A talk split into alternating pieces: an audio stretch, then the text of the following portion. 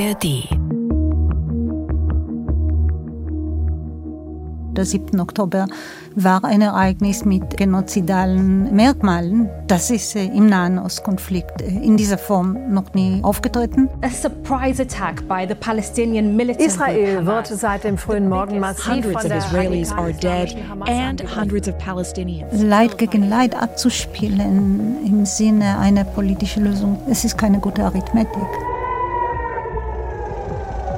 Es wird kein Weg daran vorbeiführen, wieder zu überlegen, welchen Formen von Zwei-Staaten-Lösung oder wie auch immer noch denkbar sind. Das große Ganze. Der gesellschaftskritische Podcast von MDR aktuell. Seit dem 7. Oktober schaut die Welt beunruhigt nach Israel. Die islamistische Terrororganisation Hamas hatte vom Gazastreifen aus einen beispiellos grausamen Großangriff auf Israel gestartet, hunderte Menschen brutal getötet, tausende verletzt, mehr als 200 Geiseln genommen. Israel reagierte prompt, rief den Kriegszustand aus. Die Zahl der Toten und Verletzten auf palästinensischer Seite steigt stetig. Eine neue Eskalationsstufe im jahrzehntelang andauernden Konflikt im Nahen Osten, der ja ohnehin schon eine Geschichte voller Kriege ist, mit Terror, Demütigungen, gescheiterten Friedensverhandlungen. In den aktuellen Entwicklungen steckt eine unkalkulierbare Dynamik. Sie strahlen aus auf die ganze Welt. Wo aber liegen die Wurzeln des Konflikts? Welche politischen, religiösen, sozialen Hintergründe hat er? Und welche Perspektiven gibt es nach dem 7. Oktober überhaupt noch? Fragen, denen wir uns in dieser Ausgabe von Das große Ganze nähern wollen. Mein Name ist Lydia Jacobi. Ich bin Redakteurin bei MDR Aktuell und mache diesen Podcast zusammen mit meinem Kollegen Tobias Barth. Es gibt ihn ein bis zweimal pro Monat, werbefrei in der App der ARD Audiothek und wo es sonst Podcasts gibt. Hallo, Herzlich willkommen. Und herzlich willkommen auch an Ifat Weiß. Sie ist Historikerin und Literaturwissenschaftlerin, geboren in Haifa, studiert in Hamburg, promoviert in Tel Aviv und seit April 2017 Leiterin des Leibniz-Instituts für jüdische Geschichte und Kultur Simon Dubnow in Leipzig. Sie hat eine Professur an der Uni Leipzig inne und außerdem die Professur für jüdische Geschichte an der Hebräischen Universität in Jerusalem. Ifat Weiß, hallo. Ich freue mich sehr, dass Sie die Einladung angenommen haben. Vielen Dank. Danke. Der 7. Oktober 2023 wird als Zäsur empfunden. Wie ordnen Sie ihn denn mit Ihrem tiefen Blick auf die jüdische Geschichte ein, diesen Tag? Ja, auf alle Fälle ist das eine Zäsur und ich würde sagen, Zäsur ist es auch schon äh, durch der, der Tat. Äh, und zu diesem Tat, jetzt am 7. Oktober, fehlen, fehlt es noch ein bisschen an Worten. Äh, Sie haben, denke ich, das Wort Angriff benutzt. Ich würde sagen, äh, der Tat oder der 7. Oktober war ein Ereignis mit genozidalen Merkmalen. Das ist äh, im Nahen Ostkonflikt in dieser Form noch nie aufgetreten. Dadurch ist das bestimmt ein Zäsur. Es ist aber auch dadurch ein Zäsur, dass es seit dem äh, ersten israelischen arabischen Krieg äh, 1948, 49 noch nie Kriegshandlungen äh, im israelischen Staatsgebiet äh, gegeben hat. Insofern die Tatsache, dass der Krieg sich im israelischen Kernstaatsgebiet, dass der Krieg dort geführt wurde, ist bestimmt äh, ein Zäsur und Zäsur äh, bestimmt auch aus vielen anderen Gründen, zu dem uns noch die Perspektive fehlt. Das, das muss man auch sagen. Die Perspektive fehlt, auch wer tiefen Kenntnisse hat über einen Nahostkonflikt hatte.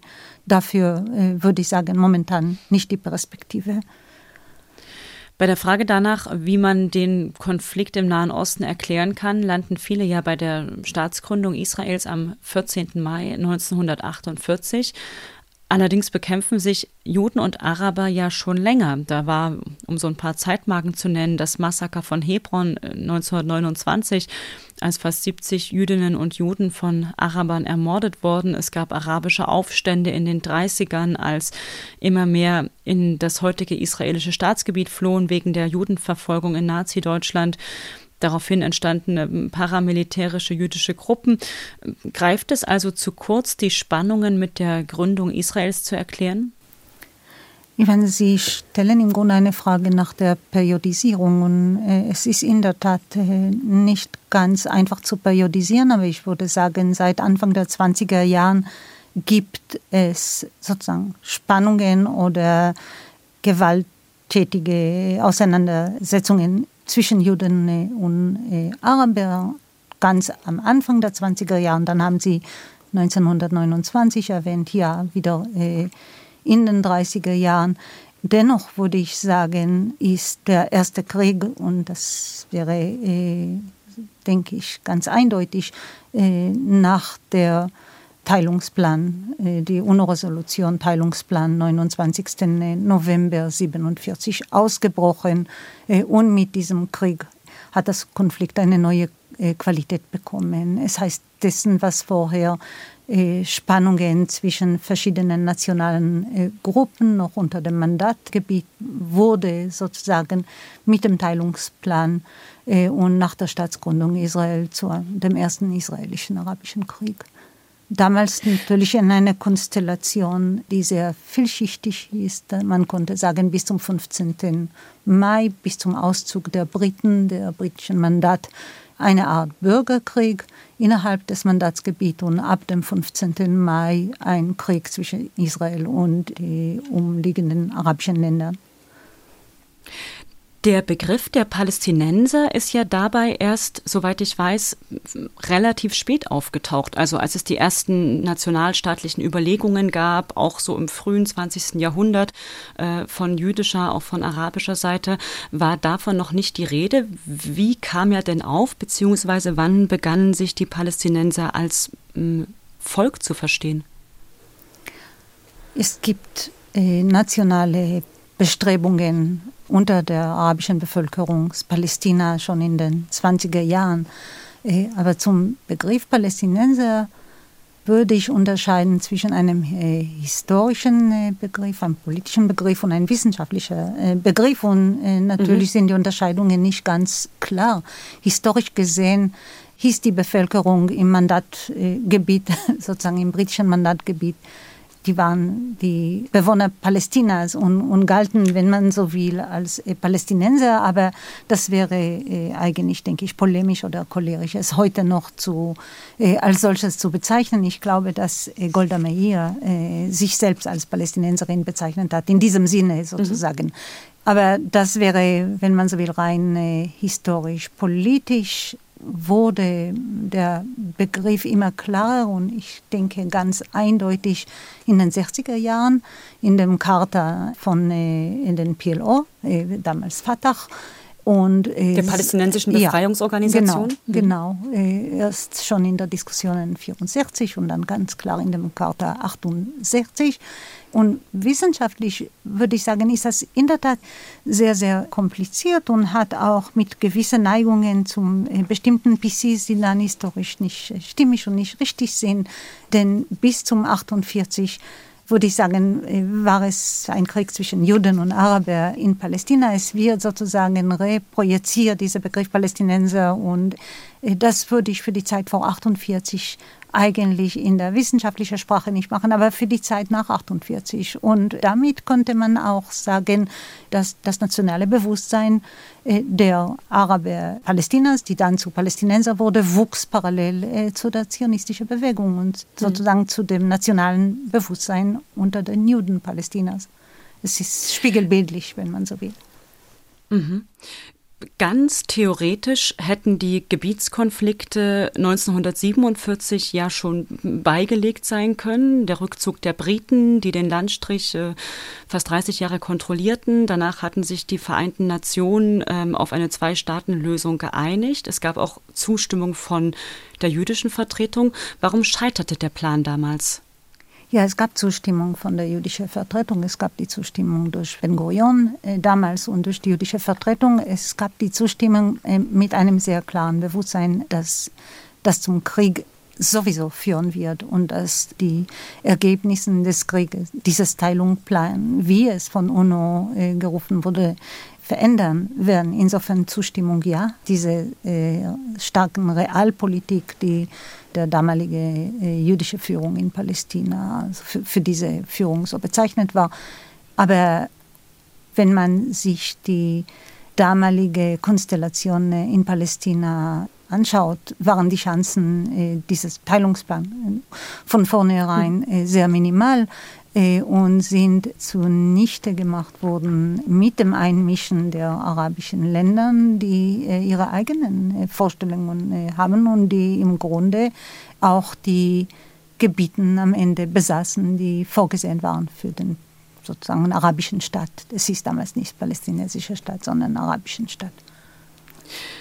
Danach folgten mehrere große Zäsuren, an denen sich die Fronten verhärtet haben, kriegerische Auseinandersetzungen. Ähm, vielleicht schauen wir uns einen mal genauer an, der Sechstagekrieg 1967. Da wird auch deutlich, dass immer andere Akteure auch eine wichtige Rolle im Konflikt spielten, das ja über die Region hinaus äh, wirkte. Ähm, damals hat ja Israel gegen die arabischen Nachbarn äh, den Krieg geführt und gewonnen. Und da haben sich auch die Beziehungen zu USA intensiviert und auch die Stimmung in Deutschland gegenüber Israel verändert. Können Sie das mal erklären? Was ist da passiert? Äh, Sie fragen äh, sehr viele verschiedene Fragen. Ich werde versuchen, diese äh, Fragen so ein bisschen einzeln zu beantworten.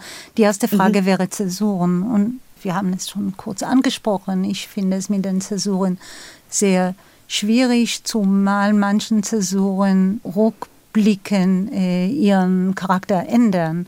Und da wäre natürlich zu fragen, 67 ist bestimmt ein Zäsur, fragt sich aber für was. Aber es ist klar, dass durch 67 und äh, der Erfolg Israel in diesem Krieg Israels Stadtgebiet sozusagen Territorien plötzlich beinhalten, die in ihrem Charakter ganz anders waren als der Kerngebiet Israel und äh, vor allem religiöse Bedeutung äh, verhaftet waren, auch für die jüdische Seite, auch für die arabische Seite. Insofern 67 ist bestimmt äh, äh, ein Zäsur. Sie fragten zu dieser Zäsur auch, und das würde hier in Deutschland bestimmt bekannter als in Israel. Das heißt, mit diesem 67-Krieg änderten sich schlagartig die Sympathien der David-Goliath-Spiel schien äh, manchen Kreisen hier äh, plötzlich sich umgedreht zu haben. Der kleine David stellte sich plötzlich als Goliath in den Augen. Ich denke, dass äh, es auch wichtig wäre, sich nach der Optik zu fragen, wer ist David, wer ist Goliath, in welchem Moment und mit welchen Eigenschaften äh, im Gesamtbild. Mhm. Aber das können wir hier nicht gleich äh, beantworten. Klar ist es aber auch, dass über die 60er äh, Jahren, nicht direkt am 67, sondern durch die ganzen 60er Jahren eine gewisse äh, Annäherung äh, zwischen Israel und den USA stattgefunden hat und die Orientierung, die stärkere Orientierung Israels Richtung USA dann sich vollzogen hat und das wiederum für die hierigen politischen Kreisen sozusagen den Nahostkonflikt äh, in einem ganz anderen äh, Licht gebracht hat. Das heißt, dann ging es nicht mehr um die Frage von Nahostkonflikt oder um die äh, Verhältnisse vor Ort, sondern im Gesamtbild des Kalten Krieges. Da waren plötzlich ganz andere Fronten.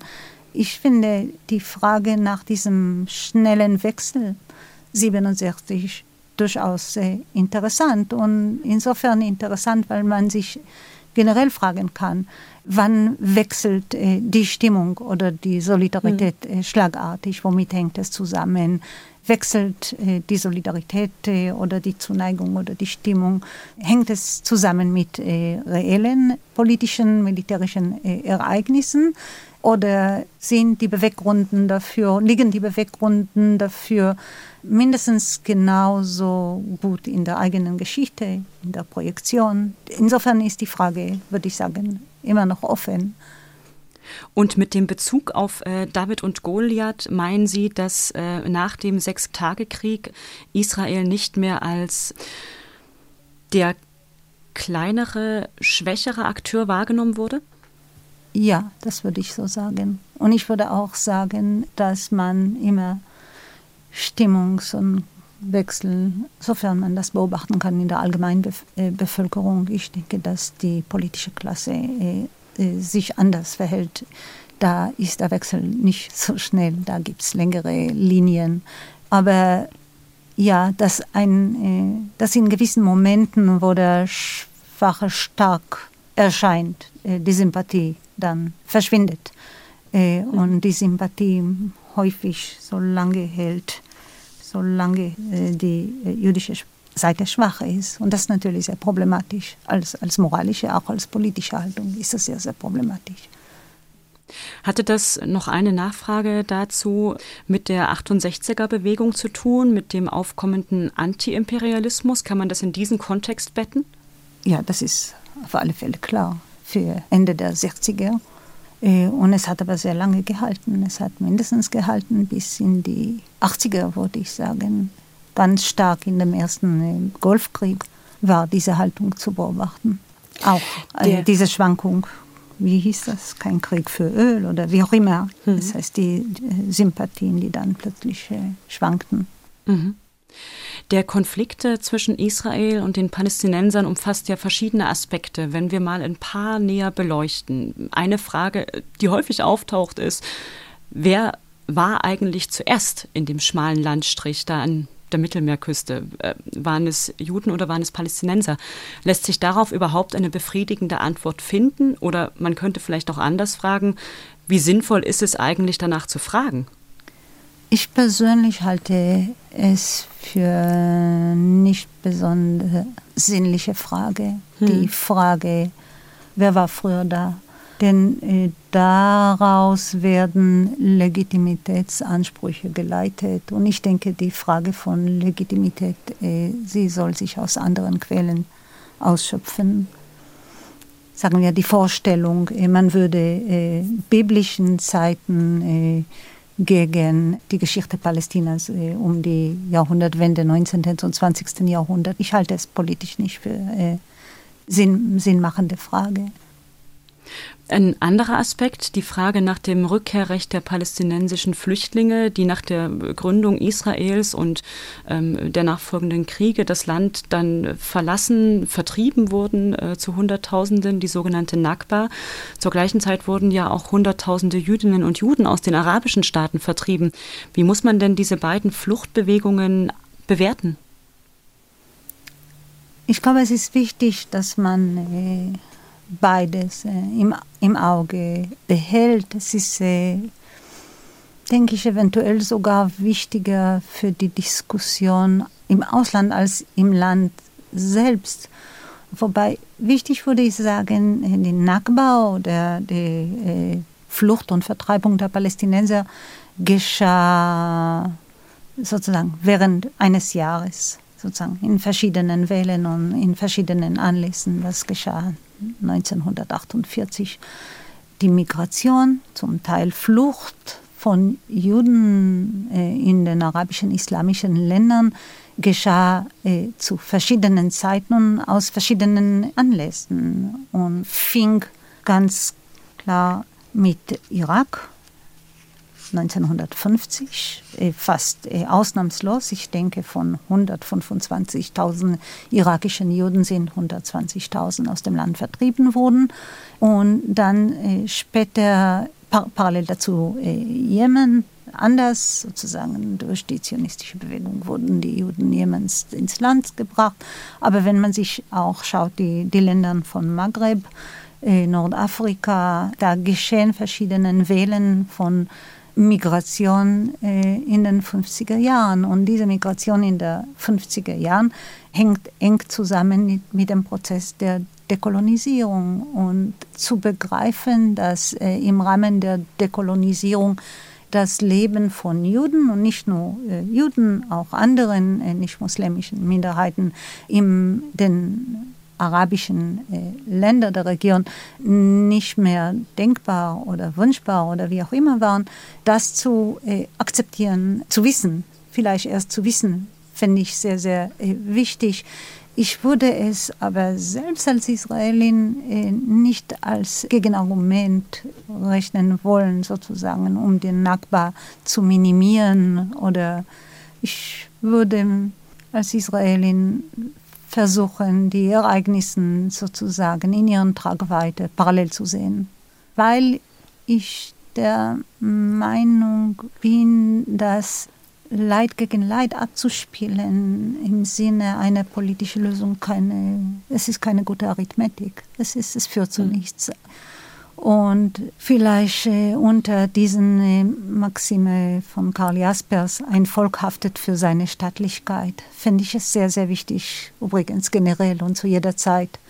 Das heißt, jede, jede Volk haftet für seine Stattlichkeit und ich als Israelin hafte für die Nakba.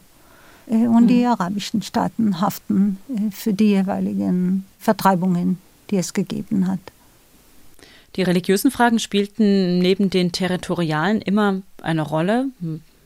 Ganz offensichtlich wird das am Beispiel Jerusalem und den heiligen Städten der Muslime und Juden dort aber mit der Entstehung der ähm, islamistischen Terrororganisation Hamas im Gazastreifen oder der Hisbollah im Libanon, die die Hamas unterstützt, traten ja nochmal neue radikal religiöse Akteure auf den Plan. Kann man also sagen, dass der Nahostkonflikt ab den 80er Jahren äh, nochmal ganz anders religiös aufgeladen wurde? Da sind wir jetzt wieder bei der Zäsuren und äh, ich würde vielleicht sagen, es gab eine Veränderung, vielleicht von Israel erstmal ausgehen. Es gab eine Veränderung in Israel durch den 67er Krieg, wobei gespürt wurde es paar Jahre später, in dem der israelische Staat plötzlich das äh, Land Israel äh, besetzte äh, und das Land Israel mit den vielen heiligen Städten erweckte in Israel unter den Siedlern und später überhaupt. Da, damit kamen religiöse äh, Motiven im Spiel, die vor 67 in den Vorstellungen des Zionismus auch äh, beinhaltet waren, aber nicht äh, mit diesem Charakter, nicht in dieser Art und äh, nicht in diese territoriale Umsetzung.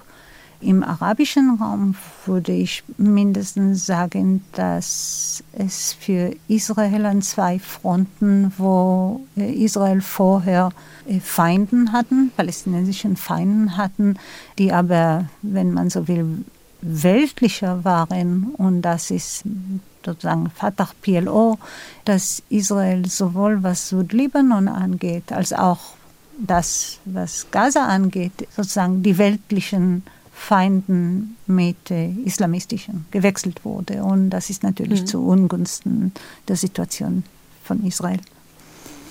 Wenn wir jetzt mal den Blick nach Deutschland lenken, Sie leben, Ifad Weiß, wenn ich das richtig sehe, ja überwiegend in Israel, sind jetzt aber in Berlin. Wie nehmen Sie denn die öffentliche Auseinandersetzung um das, was gerade in Israel geschieht, hier wahr? Äh, ich bin nicht wegen des Krieges in Deutschland, sondern ich lebe sowohl dort als auch hier und bin beruflich mhm. parallel immer sowohl dort als auch hier aktiv.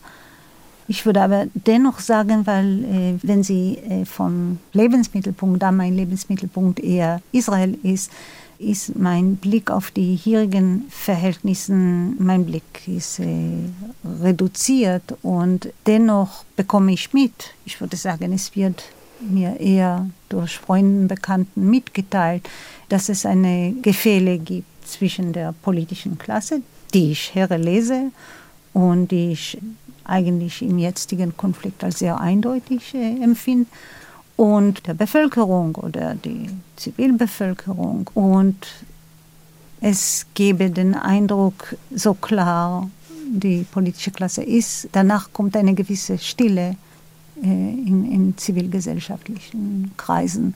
Äh, und diese Stille ja, ist natürlich bedenklich. Kann man nicht fragen, woher kommt diese Stille? Eine Stille, sich generell zu dem zu äußern, was seit dem 7. Oktober geschehen ist, oder eine Stille, das zu verurteilen, was die Hamas getan hat, oder in welcher Hinsicht eine Stille? Ich denke, ja, es fällt den Leuten schwer, sich das Konflikt überhaupt vorzustellen, auch äh, mit Widersprüchen zu leben, Sachen, die sozusagen im Kern immer widersprüchlich sind, Widersprüche zu akzeptieren und entsprechend auch einen Standpunkt zu entwickeln, wohinter man steht. Und zwar nicht nur situativ, sondern mhm. grundsätzlich. Äh, und das möchte ich gar nicht, wenn man so will. Es ist kein Zeigefinger, äh, was ich jetzt äh, hier formuliere, sondern eher eine Beobachtung, dass es anscheinend und in den Generationen, die jünger sind als ich, ich bin in Anfang der 60er geboren, immer schwieriger fällt, sich zu verorten. Hm. Und so erkläre ich mir diese Stille. Dann äußert man sich lieber nicht.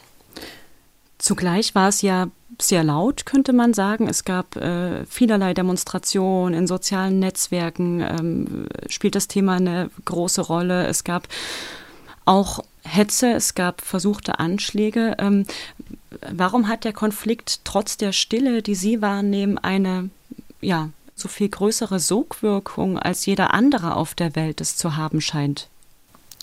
Es ist sehr schwer, sowas zu antworten. Und ich vermag auch da weniger zu beantworten, denn äh, ich würde sagen, hier bin ich nur eine beobachtende Person, wenn es um Themen geht, die Israel betreffen. Da, da gehöre ich, wenn man so will, der Gesellschaft.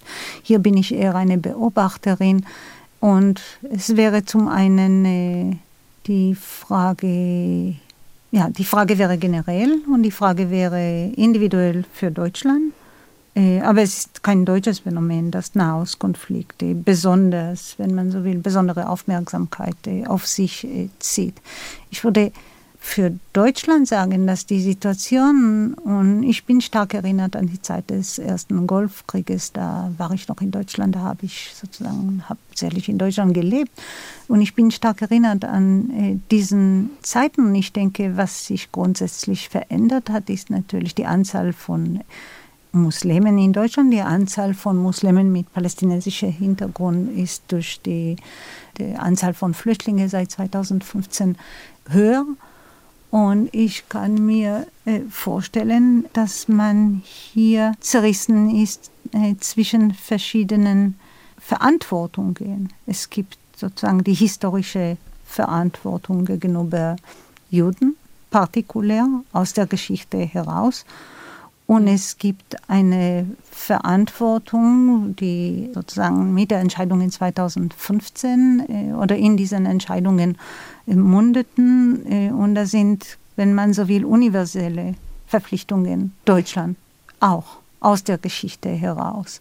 Und mit einer Situation wie jetzt, mit diesem Krieg, erst am 7. Oktober im israelischen Süden, ich würde sagen genozidales Ereignis, und jetzt mhm. mit dem Krieg und mit der Bombardierung in Gaza äh, und mit den Folgen der Bombardierung äh, stößen diesen aus der Vergangenheit geleitete Verantwortungen äh, gegeneinander. Das mhm. ist bestimmt sehr konfliktuell für vielen hier. Ähm, mag sein, dass es vorher auch naiv war. Das heißt, das war voraussehbar, würde ich sagen, äh, dass hier ein Konfliktpotenzial liegt, politisch-historisch. Ja. Ich hatte es erwähnt, es gab einen versuchten Brandanschlag auf eine Synagoge in Berlin. Israel-Fahnen wurden entwendet, Häuser beschmiert. Welche Rolle, wenn ich Sie das als Beobachterin fragen kann, spielt Antisemitismus in der Beschäftigung mit dem Nahostkonflikt hier? Ich würde Antisemitismus als permanente Größe äh, hm. in der Gesellschaft sehen. Aber es ist nicht eine explizite oder nicht zwingend eine explizite äh, Erscheinung, sondern es wäre viel eher zu fragen, äh, implizit, implizit, welchen äh, Annahmen, welchen Impulsen, welchen Gefühlen haben die Leute und ich würde sagen, ich persönlich, und das bezieht sich auch auf meine Altersgenossen, auch die Leute, die ich äh, damals äh, während meines Studiums in Deutschland und so weiter kennengelernt habe, würde sagen, es ist in der Tat sehr, sehr schwierig. Die Nachfahren der Opfer leben im Krieg. Sozusagen meine Generation in Israel hat kein Postwar. Wir sind äh, durch die Kriege groß geworden. Äh, und die Nachfahren der Täter leben in Frieden. Und das ist nicht selbst geschuldet. Das ist so, wie es ist. Und ich glaube, dass man es so reflektieren soll und akzeptieren muss. Aber daraus gibt es auch gewissen Konsequenzen. Und ich denke, ein Konsequent daraus, und das führt mich wirklich zurück auf die 80er Jahre, hieße zu begreifen, dass das Nahostkonflikt bzw. die Lage Israel bzw. die Lage der Israelis nicht so einfach als selbstgeschuldet dargestellt werden können. Und ich denke, das gibt solchen Formen im emotionellen Bereich. Das übersetzt sich dann zu politischen Haltungen. Alles, äh, ich denke, ganz stark war es damals in dem ersten Golfkrieg der Strobele aus der äh, Gründen. Das habe ich in Erinnerung. Sozusagen die Vorstellung, äh, wenn Israel bombardiert wird von Irak, dann ist das selbst geschuldet.